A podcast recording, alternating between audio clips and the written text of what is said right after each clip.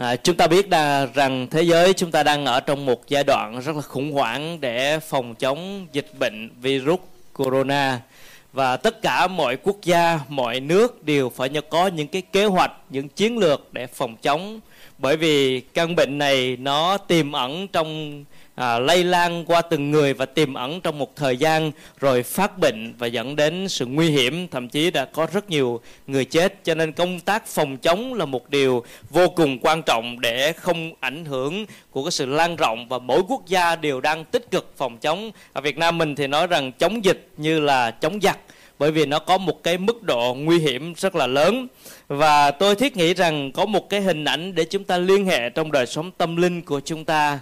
Có một con virus rồi gọi là tội lỗi đã đến với nhân loại này từ khi Adam và Eva phạm tội.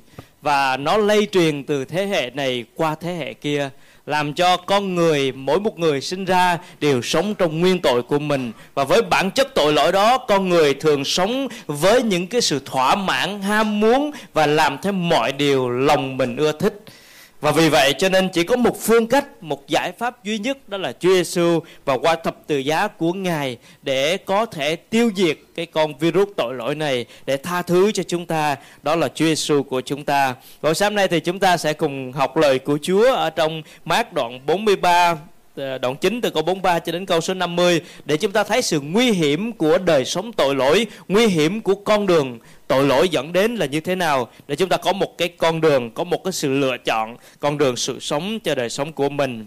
Có hai điều mà chúng ta học buổi sáng nay. Điều thứ nhất đó là chúng ta đoạn tuyệt với tội lỗi.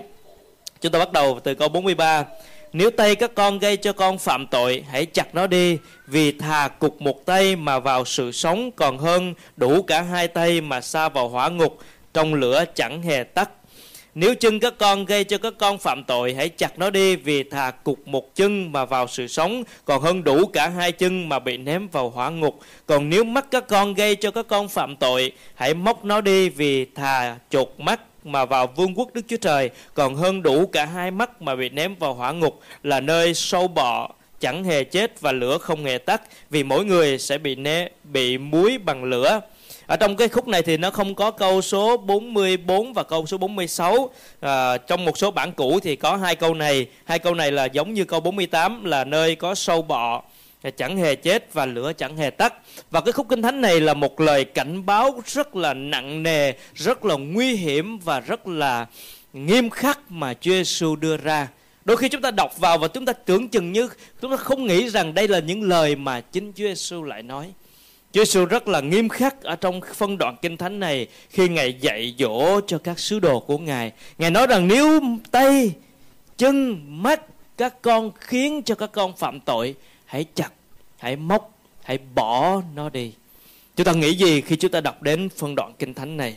Kinh thánh nói rằng vì thà cục một tay mà vào sự sống còn hơn đủ cả hai tay mà xa vào hỏa ngục và đương, đương nhiên chúng ta không thể hiểu khúc kinh thánh này theo nghĩa đen được có nghĩa là không khi nào tay mình phạm tội thì chặt đi chân mình phạm tội thì chặt đi nếu vậy thì tôi nghĩ rằng không đủ tay không đủ chân để cho chúng ta chặt bỏ nhưng mà chúa đang nói về một cái hình ảnh tượng trưng để cho chúng ta thấy cái sự nguy hiểm và nguy hại của tội lỗi là như thế nào. Thậm chí chúa còn nói rằng thà đủ, thà bị mất một phần cơ thể đó, còn để vào sự sống còn hơn là đầy đủ mà vào địa ngục ở đây Chúa không nói với những người tin Chúa rằng khi chúng ta phạm tội thì chúng ta sẽ đi vào hỏa ngục. Chúa không nói như vậy. Nhưng mà cái chỗ này muốn nói cho các sứ đồ cũng như chúng ta biết rằng cái giá trả của một người theo Chúa ngay từ ban đầu và Chúa nhắc lại ở đây cho họ hiểu rằng cái giá trả của một người theo Chúa đó là từ bỏ đi những cái tội lỗi, những cái ham muốn, những cái nếp sống cũ của mình để hưởng cái con đường sự sống mà Chúa ban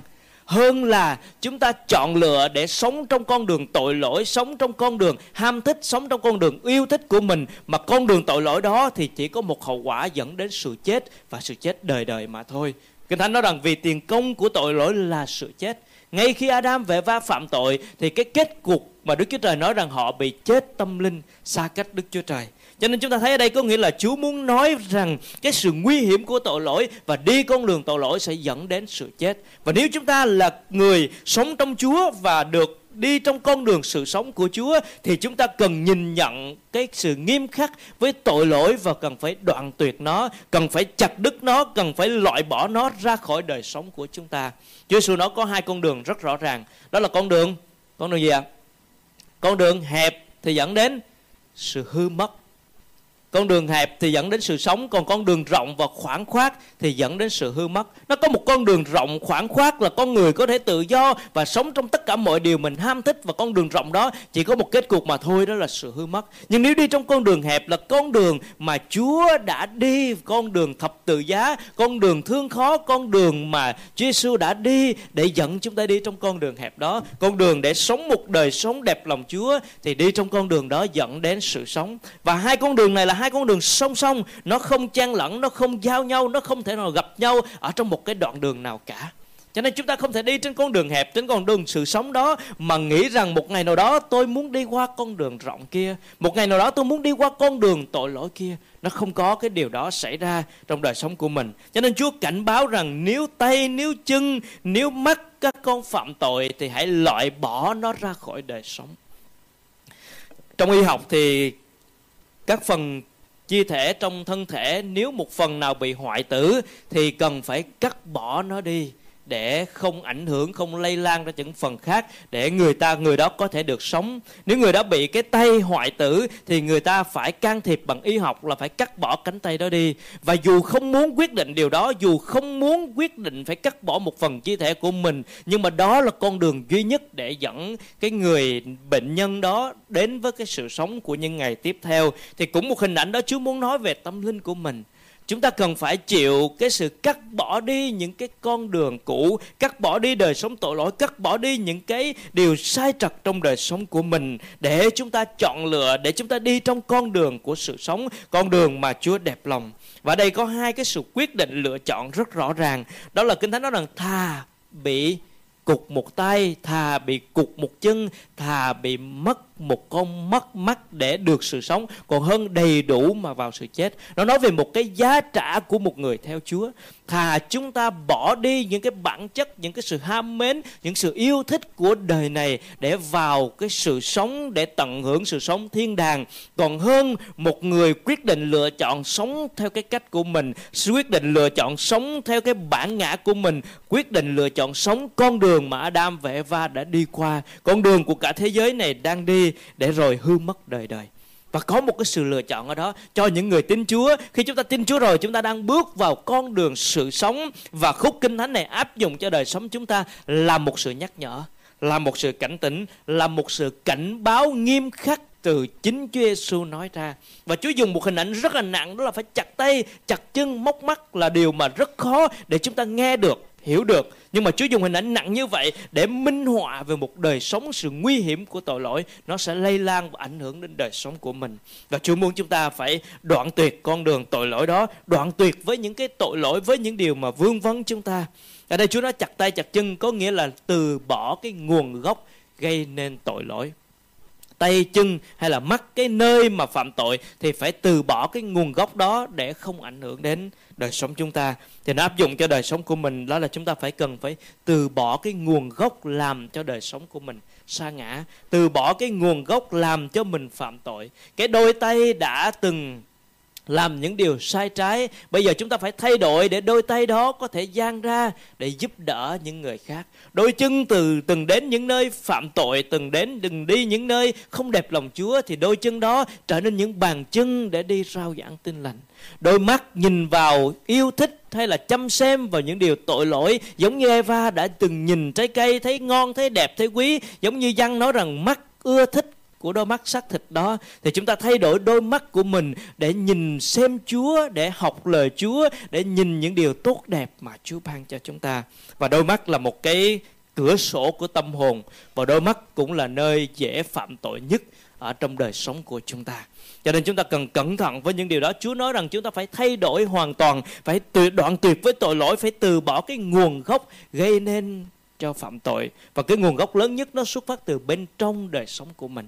Chúa nói rằng từ trong lòng mà sinh ra ác tựa, ác ý sinh ra tất cả các tội lỗi. Chúng ta phải cảnh tỉnh điều đó mỗi một ngày. Và Chúa đang nói với các sứ đồ của Ngài ở đây, những người đang theo Chúa. và Chúa đang muốn nói với chúng ta. Chúng ta phải có một cái nhìn nghiêm khắc với tội lỗi. Đôi khi chúng ta nghĩ rằng một chút thôi không sao cả, thỏa hiệp một chút không sao cả. Chúng ta vẫn có thể đi nhà thờ, vẫn thờ phượng Chúa, vẫn đọc kinh thánh, vẫn cầu nguyện và nếu đôi lúc nào đó chúng ta có thể sa sút một chút không sao cả, phạm một vài tội không sao cả. Đôi khi chúng ta dễ dàng để thỏa hiệp. Nhưng mà Chúa nói phải chặt đi, phải cắt bỏ đi, phải loại bỏ nó đi. Nếu không nó sẽ dẫn mình đi đến một con đường sai trật. Nó sẽ có những cái hậu quả phía sau đó cho đời sống của mình. Và những người đã bước vào con đường sự sống rồi chúng ta cần phải cảnh tỉnh điều này. Cần phải được biến đổi bởi điều này ở trong ý muốn của Chúa và chúng ta đang ở trong một thế giới đầy những sự tranh đấu, đầy những sự cám dỗ, đầy những sự lôi cuốn trong đời sống của chúng ta. Chúng ta có thể xem phi rơ nhất đoạn 2 câu 11 để chúng ta thể nghe một cái câu kinh thánh mà chính phi rơ một sứ đồ của Chúa về sau đã nói. Phi rơ đoạn 2 câu 11 một cái lời khuyên dành cho đời sống cơ đốc của chúng ta. Phi rơ nhất đoạn 2 câu 11 thưa anh em yêu dấu, anh em như người khách lạ, kẻ tha hương tôi khuyên này anh em phải kiên những dục vọng xác thịt là điều chống nghịch với linh hồn. Tôi nói rồi, hai con đường đi nó không bao giờ giao nhau. Nó là hai con đường tách biệt, không có một điểm chung nào cả. Một đó là chúng ta làm những điều thánh linh chúa yêu mến và dạy dỗ chúng ta. Hai đó là chúng ta sẽ chiều thấy dục vọng xác thịt của mình, rồi cứ sống ở trong đó. Và phía đó khuyên chúng ta là phải chống lại. Phải kiêng những điều dục vọng, xác thịt ưa thích là điều chống trả với linh hồn. Chúng ta phải cảnh tỉnh. Chúng ta phải nhìn vào phân đoạn kinh thánh mà Chúa Giêsu cảnh báo này với một sự cảnh báo cao độ. Giống như thế giới và các quốc gia từng nước từng nước một đang cảnh giác cao độ trong việc phòng chống dịch để không ảnh hưởng đến quốc gia của mình, không lây lan trong diện rộng. Họ làm đủ mọi phương cách để phòng chống.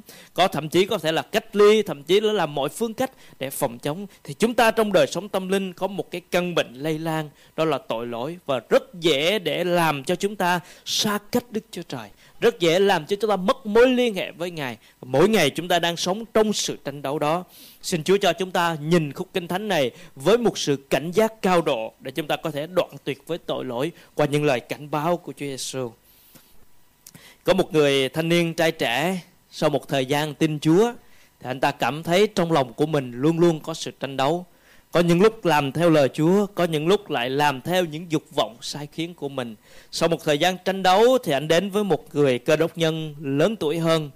Ông anh ta hỏi người lớn tuổi này làm thế nào để con có thể chiến thắng được những tranh đấu ở trong đời sống người cơ đốc nhân lớn tuổi trả lời trong lòng của chúng ta giống như đang nuôi hai con hổ một con hổ trắng và một con hổ đen và khi nào chúng ta cho con hổ trắng nó ăn nhiều thì con hổ trắng nó sẽ chiến thắng nhưng nếu ngược lại, chúng ta cho con hổ đen nó ăn nhiều thì nó mạnh hơn và nó chiến thắng. Con hổ trắng đó tượng trưng cho cái sự yêu thích và sự ham mến để vâng lời Đức Chúa Trời.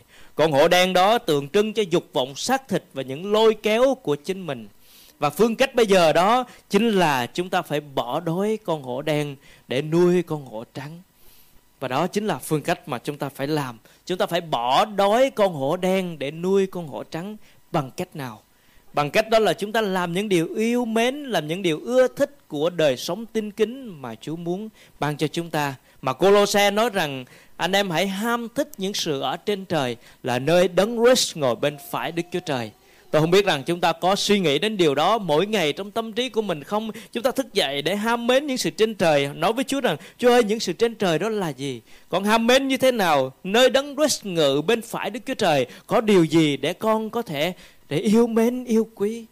Hỏi Chúa, cầu nguyện với Chúa để chúng ta ham thích những điều ở trên trời ham thích những sự yêu mến trong việc học lời Chúa, trong đời sống cá nhân, trong sự phục vụ Chúa và chúng ta phải nuôi con hổ trắng đó. Nếu không, chúng ta sẽ sống với con hổ đen. Con hổ đen đó là những cái sự tranh cạnh, những sự ích kỷ, những sự dục vọng xác thịt, những ham muốn của chính mình. Và thế gian nó mỗi một ngày gieo điều đó vào trong tâm trí của mình. Cho nên chúng ta phải phải ở với Chúa, phải nương dựa Chúa, phải bám lấy Chúa giống như Joseph đã từng làm, đã từng chiến thắng ở trong cái sự cám dỗ đó. Ông bỏ lại cái sự cám dỗ bên mình và chạy ra khỏi cái sự cám dỗ đó. Bởi vì ông nói rằng ông không thể trước mặt Đức Chúa Trời, ông không thể phạm tội. Cho nên xin Chúa cho chúng ta có một đời sống cảnh tỉnh cao độ với những gì mà Chúa Giêsu đang nói ở đây cho các sứ đồ của Ngài. Và xin Chúa cho chúng ta nương dựa Chúa xem xét đời sống của mình để trở lại với một đời sống đúng đắn, để sống một đời sống đẹp lòng Chúa, đoạn tuyệt với những tội lỗi, chặt đứt những điều nó đang lấy đi sự hiện diện của Chúa ra khỏi đời sống mình, chặt đứt những điều làm cho mình càng ngày càng xa cách Chúa. Điều thứ hai là một lời khích lệ mà Chúa dành cho chúng ta. Đó là chúng ta đổi mới trong nếp sống. Câu số 50. Muối vốn là tốt, nhưng nếu muối mất mắc mặn mặn thì làm thế nào cho mặn lại được? Các con phải có muối trong lòng mình và phải sống hòa thuận với nhau. Ở đây chúa nói muối vốn là tốt, nhưng nếu muối mất mặn thì làm thế nào cho mặn lại được? Muối là tốt, nhưng nếu đã mất mặn rồi thì không có phương cách nào làm cho mặn lại được. Có nghĩa là muối đó vô dụng và bỏ đi mà thôi. Và chúa đang nói muối là tốt, có nghĩa là nói về bản chất của muối bản chất của muối là tốt, nhưng nếu đã mất mặn thì không còn giá trị gì nữa. Muối thì chúng ta có thể hiểu rằng là một cái cái dụng cụ để dùng để giữ cho thực phẩm không hư hoại. Muối có thể là là một cái dùng trong y học là để sát khuẩn cho những cái vết thương để không có bị nhiễm trùng. Và bản chất của muối là tốt, là ích lợi, là giúp ích cho đời sống, giữ cho thế giới, giữ cho vật chất khỏi hư hoại, giữ cho cơ thể có thể khỏi bị nhiễm khuẩn muối tốt như vậy thì Chúa đang nói về đời sống của cơ đốc nhân. Nếu chúng ta đọc trong Matthew thì chúng ta sẽ hiểu rõ ràng đó là Chúa khẳng định với các sứ đồ hay là chúng ta rằng các con là muối của đất. Chúa đang nói muối là tốt, có nghĩa là bản chất của muối là tốt thì các con là muối của đất. Bản chất của các con cơ đốc nhân, bản chất thật của cơ đốc nhân là những người đem đến sự thay đổi cho thế giới này. Bản chất thật của cơ đốc nhân đó là giữ cho thế giới này khỏi băng hoại. Bản chất thật của cơ đốc nhân đó là làm cho những cái sự vết thương được rịch lành. Và Chúa muốn nói với chúng ta điều đó trong buổi sáng hôm nay. Chúa muốn nói muối là tốt. Muối là đem đến sự ích lợi thì bản chất của cơ đốc nhân, những người tin Chúa đem đến sự ích lợi cho thế giới, cho cộng đồng này. Và các con phải có muối trong lòng mình. Các con phải có cái bản chất tốt đẹp đó, bản chất của muối đó, tốt đó trong đời sống các con và phải sống hòa thuận. Nếu chúng ta nói về sự sống hòa thuận thì chúng ta trở lại với khúc kinh thánh phía trước, tuần trước chúng ta đã nói đó, thì các sứ đồ đang bất hòa với nhau. Họ đang tranh cạnh giữa ai là người cao trọng hơn, ai là người lớn nhất ở trong trong trong đoàn 12 người đó. Và họ đang không đặt để cái sự yêu thương, tôn trọng dành cho nhau. Họ đang tranh cạnh với nhau. Cho nên bây giờ Chúa trở lại với việc muối và Chúa nói về một đời sống bản chất thật của cơ đốc nhân, đó là tình yêu thương. Ở trong dân thì Chúa nói rằng nếu các con yêu thương nhau thì tại đó thiên hạ sẽ nhận biết các con là môn đồ ta. Tình yêu thương đó đã bày tỏ qua sự hòa thuận. Đặc biệt ở đây là cái bối cảnh bây giờ là đang thiếu sự hòa thuận. Cho nên Chúa nói tình yêu thương đó sẽ được bày tỏ qua sự hòa thuận với nhau. Không có tranh cạnh, không có hơn thua nhau. Nhưng mà sống chung hòa với nhau. Và đó phải là điều mà hội thánh có được. Thưa Thánh của Chúa. Có thể chúng ta tìm thấy rất nhiều đoàn thể, rất nhiều công ty, rất nhiều nhóm, rất nhiều nơi, rất nhiều sự bất công, rất nhiều sự tranh cạnh, rất nhiều sự hơn thua ở tại nơi đó. Nhưng mà Chúa không muốn nhìn thấy điều đó ở trong hội thánh của Ngài mỗi người là một cơ đốc nhân, mỗi người là một cái bản chất mới mà đức chúa trời đặt để. Chúng ta phải thay đổi trong nếp sống của mình để không có sự tranh cạnh bất hòa, chia rẽ đó tại hội thánh. Cái vấn đề nó tiềm ẩn nó luôn luôn có. Có thể có nhiều cái sự xung đột khác biệt với nhau là điều luôn luôn có. Cái sự tiềm ẩn của những cái sự tranh cạnh nó có, nhưng mà chúng ta phải hiểu rằng Chúa muốn chúng ta phải sống hòa thuận với nhau và khi chúng ta hiểu được điều này, đấy là điều mà Chúa muốn và Chúa đặt để trong đời sống chúng ta thì chúng ta sẽ được thay đổi trong đời sống của mình. Và không chỉ ở chúng ta ở trong vòng hội thánh mà thôi, nhưng mà Chúa muốn chúng ta nói với chúng ta rằng các con là muối của đất. Không phải chỉ trong một cái cộng đồng nhỏ là muối của đất để đem đến sự thay đổi cho thế giới này. Và nếu chúng ta thử nghĩ Chúa Giêsu không có kế hoạch nào khác để thay đổi thế giới ngoại trừ những sứ đồ của Ngài. Chúa không có cách nào khác Thiên sứ đến trong đêm Giáng sinh để rao báo tin lành. Nhưng sau đó thì tin lành được rao báo bởi những người chăn chiên. Sau đó Chúa chọn các sứ đồ, tin lành được rao báo bởi các sứ đồ. Và các sứ đồ đó đã sống để ảnh hưởng thế giới này. 11 người của Chúa Giêsu đó ngoại trừ Judas Iscariot, những người đó đã đem đến sự thay đổi thế giới này.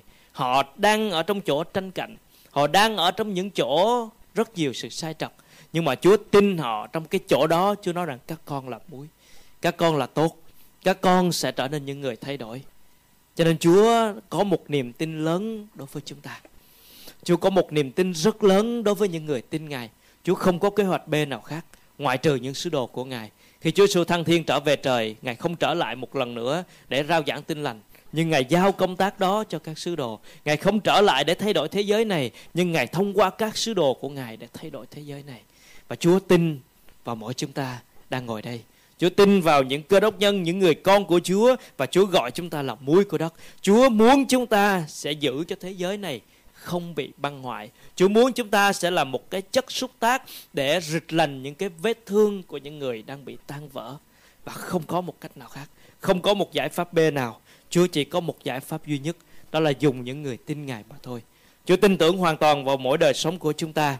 Cho nên xin Chúa giúp đỡ để chúng ta hiểu được rằng cái giá trị thật của chúng ta có trong Chúa là rất lớn. Chúa nhìn chúng ta và Chúa nói chúng ta rằng là muối của đất là những người sẽ thay đổi thế giới. Và hãy tin điều đó vì Chúa tin chúng ta. Cho nên xin Chúa giúp đỡ để chúng ta có thể thay đổi, đổi mới trong cái nếp sống của mình. Hiểu được rằng mình là muối của đất để mình sống và sống hòa thuận, sống bằng tình yêu thương, sống một cách đẹp lòng Đức Chúa Trời. Từ bỏ cái con đường cũ, từ bỏ đoạn tuyệt với những tội lỗi đó để sống một cách đổi mới để được đẹp lòng Chúa. Và chúng ta làm điều này bằng cách nào? Giải pháp đó chính là thập tự giá của Chúa Giêsu. Giải pháp đó là chúng ta nhìn lên Chúa Giêsu nhìn xem Chúa Giêsu và nương dựa nơi Ngài. Chúng ta không có giải pháp bằng sự nỗ lực của đời sống cá nhân. Không phải nói rằng tôi sẽ cố gắng hơn một chút nữa, tôi sẽ cố gắng, tôi sẽ cố gắng, tôi sẽ cố gắng. Nhưng mà nói với Chúa rằng Chúa giúp con, xin Chúa giúp con và xin Chúa giúp con. Chúa Giêsu đã giúp các môn đồ của Ngài thay đổi.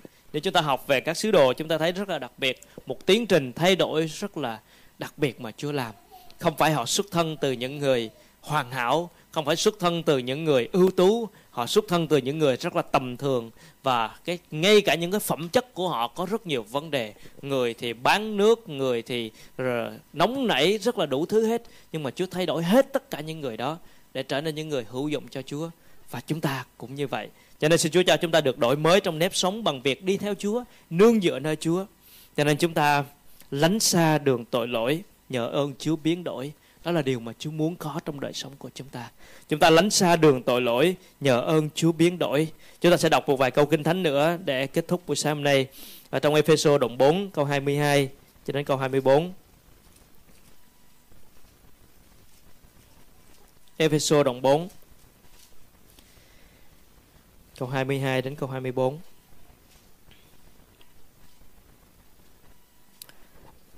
Ephesos đoạn 4 câu 22 đến câu 24 tôi xin đọc ở đây. Vậy anh em hãy lột bỏ người cũ thuộc về lối sống ngày trước, vốn bị hư hỏng bởi những ham muốn dối trá, nhưng nhờ Thánh Linh đổi mới tâm trí anh em và mặc lấy người mới là người đã được tạo dựng theo hình ảnh của Đức Chúa Trời trong công lý, trong chân lý công chính và thánh khiết. Chúng ta phải lột bỏ, từ bỏ người cũ nhờ Thánh Linh đổi mới để mặc lấy người mới thưa thánh của Ngài. Chúng ta có một quyền trợ giúp, đó là nhờ Chúa Thánh Linh. Và xin Chúa cho chúng ta có cái quyền trợ giúp này và luôn luôn sử dụng quyền trợ giúp này. Không phải là một lần trợ giúp đâu, nhưng mà mỗi ngày chúng ta đều có cái quyền trợ giúp này trong đời sống của chúng ta. Đó là nhờ thánh linh đổi mới và chúng ta khao khát để lánh xa con đường tội lỗi sao khát đoạn tuyệt với những điều của quá khứ khao khát đoạn tuyệt với những điều mà gây cho chúng ta vấp phạm, để chúng ta sống một cách đổi mới, sống hòa thuận, sống yêu thương để làm muối của đất này. Cho nên xin Chúa nâng đỡ chúng ta buổi sáng hôm nay qua những lời cảnh tỉnh của kinh thánh mà chính Chúa Giêsu đã phán dạy cho các sứ đồ. Đến với đời sống của chúng ta, giúp chúng ta mỗi một ngày được thay đổi, được biến đổi và đẹp lòng Chúa.